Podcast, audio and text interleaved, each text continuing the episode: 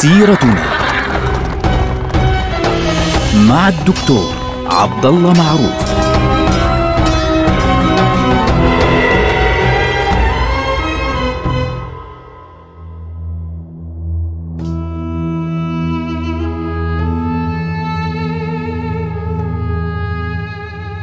السلام عليكم ورحمة الله وبركاته. سيرتنا سيرة هذه الأمة العظيمة ونحن الآن ندخل مرحلة في غاية الشدة وفي غاية الصعوبة، مرحلة الغزو المغولي إلى بغداد.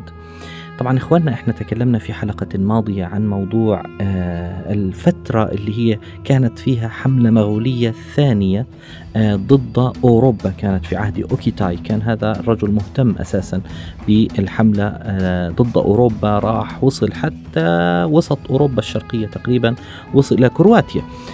لكن بعد آه أوكيتاي. أوكيتاي في زمنه في آخر زمنه حدث إشكاليات داخلية. يعني استلم الحكم من بعده رجل اسمه كيوك وكيوك كان مشغول بالمشاكل الداخلية إن صح التعبير. وهذا الأمر أدى إلى انشغال هؤلاء ببعضهم البعض. فالأمة إن صح التعبير ارتاحت تقريبا حوالي عشر سنوات يعني بين تقريبا 639 و 649 للهجرة يعني 1241 1261 للميلاد. هذه المرحلة تقريبا كانت الأمة فيها مرتاحة إلى حد ما من الوجود المغولي لكن في سنة 649 اللي هي 1248 للميلاد يستلم الحكم منغو خان اللي هو أخو هولاكو. طبعا هذه المرحلة اللي هي مرحلة نفس الفترة التي كانت فيها المسلمون منشغلين بالحملة الصليبية السابعة التي كانت ضد مصر في ذلك الوقت وكان على مصر في هذه المرحلة الملك نجم الدين أيوب. ففي نفس هذه الفترة في هذه المرحلة الصعبة استلم الحكم عند المغول آه الإمبراطور منغو خان أو الخان الأعظم منغو خان كما كان يسمى في ذلك الوقت. وهذا الرجل سيبدأ حملته ضد الدولة الإسلامية في بغداد تحديدا.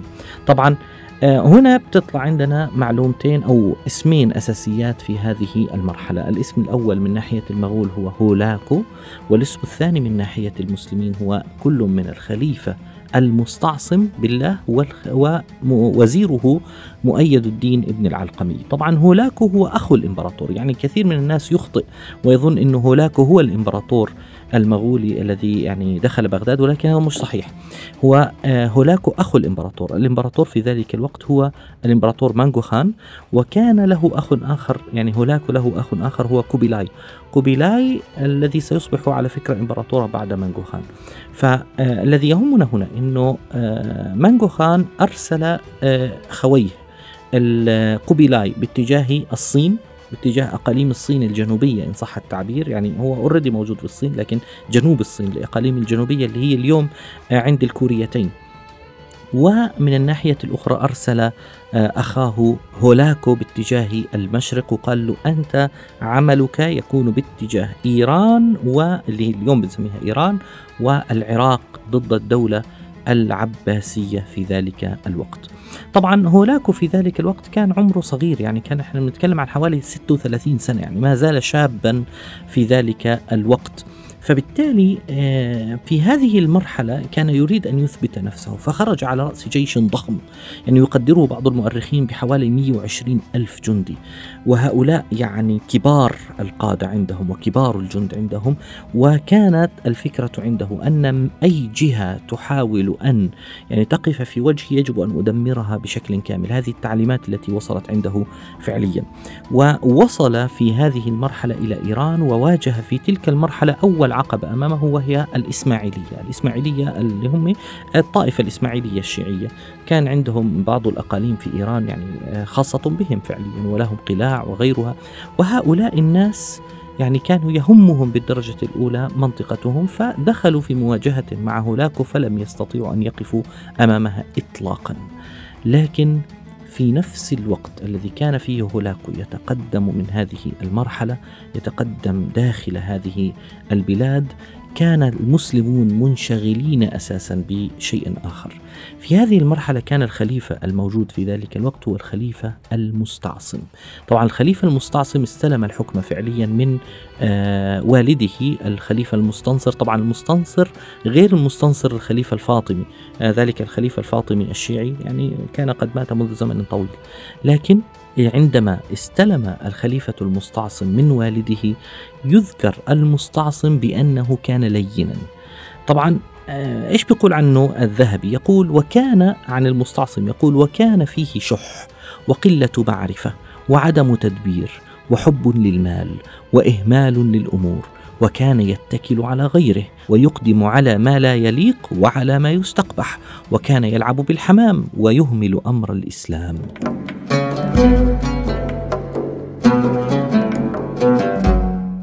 يعني باختصار الرجل هذا كان مش سائل في الدنيا يعني ولا سائل في في شيء ابدا للأسف الشديد وكان سهل الانقياد وفي ذلك الوقت كان واحد من أهم الشخصيات التي يعني تقربت إليه وأصبحت من المقربين إليه قبل أن يستلم الخلافة كان رجل اسمه مؤيد الدين ابن العلقمي. اسمه فعليا محمد ابن أحمد بن علي. لقبه مؤيد الدين وكنيته أبو طالب ويلقب بابن العلقمي. هذا الرجل كان آه قد دخل إلى بغداد وعمل فعليا وحتى شغل منصب يعني مناصب كبيرة مهمة فعليا في الدولة منها مثلا آه، أستاذ الدار. هذا منصب كان كبيرا فعليا في سنة 629 كان يعمل فيها. طبعا هذا المنصب يعني مباشرة هو مسؤول عن دار الخلافة العباسية مباشرة يعني يرعى شؤون آه، الأسرة. العباسية. وهذا الأمر جعله فعليا يتقرب إلى المستعصم قبل أن يصبح المستعصم خليفة. لكن عندي نقطة مهمة جدا. مؤيد الدين بن العلقمي لم يكن من أهل السنة. كان شيعيا اثني عشريا وكان يعني يذكر أنه كان كارها شديد البغض فعليا للدولة العباسية. طيب معقول ويتقرب بهذا الشكل. كان تقربه إلى هذه الدولة وإلى المستعصم محاولة منه لتدمير هذه الدولة. فيعني تقرب حتى خدع هذا الخليفة المستعصم الخليفة الجديد فعينه آه وزيرا له مباشرة في سنة 642 للهجره طبعا آه شيء شيء غير معقول. يعني يقول عنه ابن كثير إيش بيقول؟ بيقول هذا الرجل لم يكن وزير صدق ولم يكن مرضي الطريقة فإنه هو الذي أعان على المسلمين في قضية هولاكو. يعني كيف؟ الرجل داهية ذكي. كان يهمه مشروعه أساسا هو إنه يعني يضرب الخليفة العباسي فعليا ويضرب الدولة العباسية من خلال آه، إضعاف البيت الداخلي للدولة كيف يعني؟ يعني خلال المرحلة التي استلم فيها الحكم بدأ أولا بإضعاف جيش الخلافة. بدأ يضعف جيش الخلافة عن طريق أنه يقطع أرزاق العسكر يقلل النفقات حتى أنه في آه، في أواخر أيام المستنصر كانت اللي هو والد المستعصم كانوا عنده حوالي مئة ألف جندي. لكن هذا الرجل صار يقللهم يصرف أرزاقهم ويقلل نفقاتهم وحتى أنه الجند صاروا يعني يضعفوا وخلص صاروا يتركوا الجيش. حتى وصلوا فعليا إلى عشرة ألاف شخص. فقط تخيل تسعين بالمئة من الجيش أنهيت خدماته مباشرة. الشيء الأخطر والأسوأ الذي قام به كما تذكر الروايات التاريخية عند أهل السنة أن الرجل كاتب التتار يعني أرسل إلى المغول يرسل إلى هولاكو يخبرهم حقيقة بما حدث يعني بما يحدث في داخل الدولة وبأن الدولة ضعيفة. يعني ابن كثير يقول ثم كاتب التتار وأطمعهم في أخذ البلاد وسهل عليهم ذلك وحكى لهم حقيقة الحال وكشف لهم ضعف الرجال. يعني كشف لهم كل شيء في الدولة. فلذلك هولاكو مباشرة كان بالنسبة له المسألة عبارة عن نزهة. يعني وجد أن عنده يعني صديقا في الداخل. طبعا هولاكو يعلم أنه لماذا يمكن أن يخون هذا الشخص. يعني يجب أن يكون قد طلب شيئا. فأرسل إليه أنه إيش بدك؟ فقال له أنا أريد منكم أن تدمروا هذه الدولة تدمروا العباسيين تقضوا على الخليفة العباسي. يعني وأنا أعطيكم عهدا أن أرسل لكم الخليفة العباسي. وكل من حوله من الوزراء والكبار والأعيان والقضاة والأمراء كلهم بمقابل ماذا؟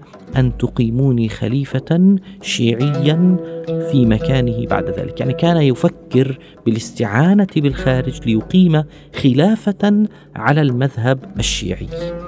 طبعا هذه كانت الفكرة الأساسية. زين له عقله هذه المسألة. فلذلك تقدم آه، هولاكو منتشيا بأنه في عنده صديق في الداخل وتقدم إلى بغداد. وبدأ من حول يعني الخليفة يشجعونه على أنه يجب أن نقاوم ويجب أن نقاتل. لكن لكن ابن العلقمي كان يمنع ذلك تماما. وكان يمنع أي أخبار تصل للخليفة آه، يمكن أن تقوي همته فعليا على قتال المغول. وصار يشجع الخليفة على عدم القتال. بالعكس حتى الخليفة كان وصل فيه ال إن صح التعبير الاستخفاف إنه كان إذا جاء واحد وأسر له بسرا بنصيحة عن ابن العلقمي يجيب ابن العلقمي ويقول له على فكرة فلان قال لي كذا كذا كذا. طبعا هذا الكلام في غاية الخطورة. يعني الرجل مسلم نفسه تماما مسلم نفسه تماما. فلما وصل آه، هولاكو إلى بغداد بغداد. فعليا يعني قرب بغداد كان معه حوالي مئة ألف جندي تقريبا كما تذكر بعض الرواية. آه، خرج إليهم بعض العساكر الذين رفضوا أن يقفوا فهزم العسكر. وتقدم المغول واقتربوا من بغداد وحاصروها فعليا وكان يوم عاشوراء. فالوزير هذا ابن العلقمي أشار على المستعصم وقال لهم أخرج إليهم أنا في تقرير الصلح. فخرج بنفسه إلى هناك والتقى به وتوثق بنفسه وقال له أنا الآن بسلمك الخليفة وبسلمك كل من حوله وبالمقابل تجعلني أنا الخليفة بعده. قال له خلاص وافقنا ما عندنا مشكلة. فرجع هذا الخائن إلى الخليفة وقال له إن الملك قد رغب في أن يزوج ابنته بابنك الأمير أبي بكر ويبقيك في منصب الخلافة كما أبقى صاحب الروم في سلطنته يعني يقصد السلاجقة. ولا يريد إلا أن تكون الطاعة وينصرف عنك بجيوشه. فليجب مولانا إلى هذا فإن فيه حقن دماء المسلمين ويمكن بعد ذلك أن تفعل ما تريد والرأي أن تخرج إليه. فقال له طيب سأفعل ذلك. فجمع الأعيان الفقهاء وعدد هائل حوالي سبعمائة ليحضروا هذا العقد. فخرجوا من بغداد ووصلوا إلى مخيم آه، هولاكو فأول ما وصلوا مباشرة فصلهم هولاكو عن بعضهم البعض والخليفة لا يدري ما الذي يجري فأخذ هؤلاء الأعيان الكبار وقتلوا جميعا. تضرب أعناقهم مجموعة ثم يعني بعدها مجموعة وهكذا حتى وصلوا إلى الخليفة. فقال له بعد أن انكشف الأمر قال له وزيرك هو الذي سلمك على فكرة. ثم أمر بلفه في مسح أو في سجادة يعني وأمر بأن يضرب الخليفة المستعصم حتى الموت لأنه ليش لم يقتل بالسيف؟ لأنه كانوا يرون المغول أنه الضرب بالسيف للملوك يمكن أن يعني يؤذيهم. بالنسبة لهم هم المغول يعني هذا الأمر فيه شؤم إن صح التعبير على حكمهم. فضرب حتى الموت ثم أمر هذا المجرم هولاكو بأن يدخل الجند إلى بغداد فقتل الناس أكثر من أربعين يوما حتى إن البعض ليقول إن عدد من قتل وصل إلى مليون. يعني الخليفة قتل رفسا وضربا والناس قتلوا ولم يسلم إلا من اختفى في بئر فعليا.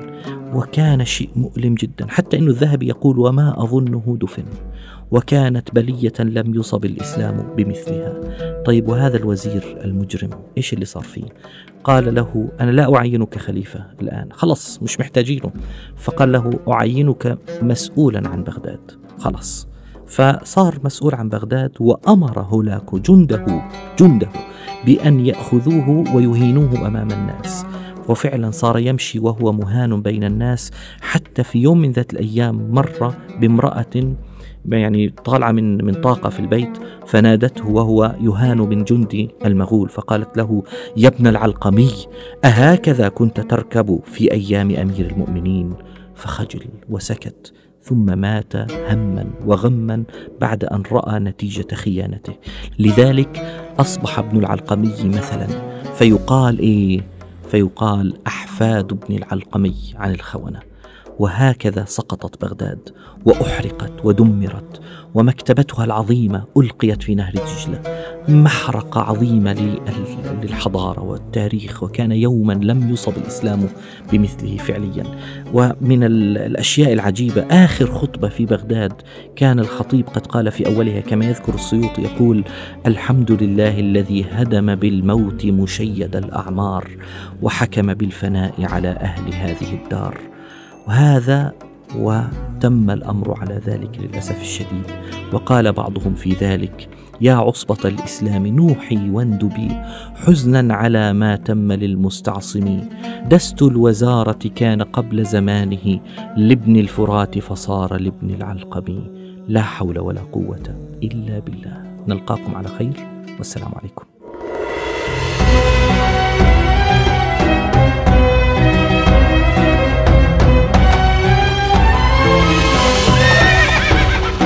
سيرتنا مع الدكتور عبد الله معروف.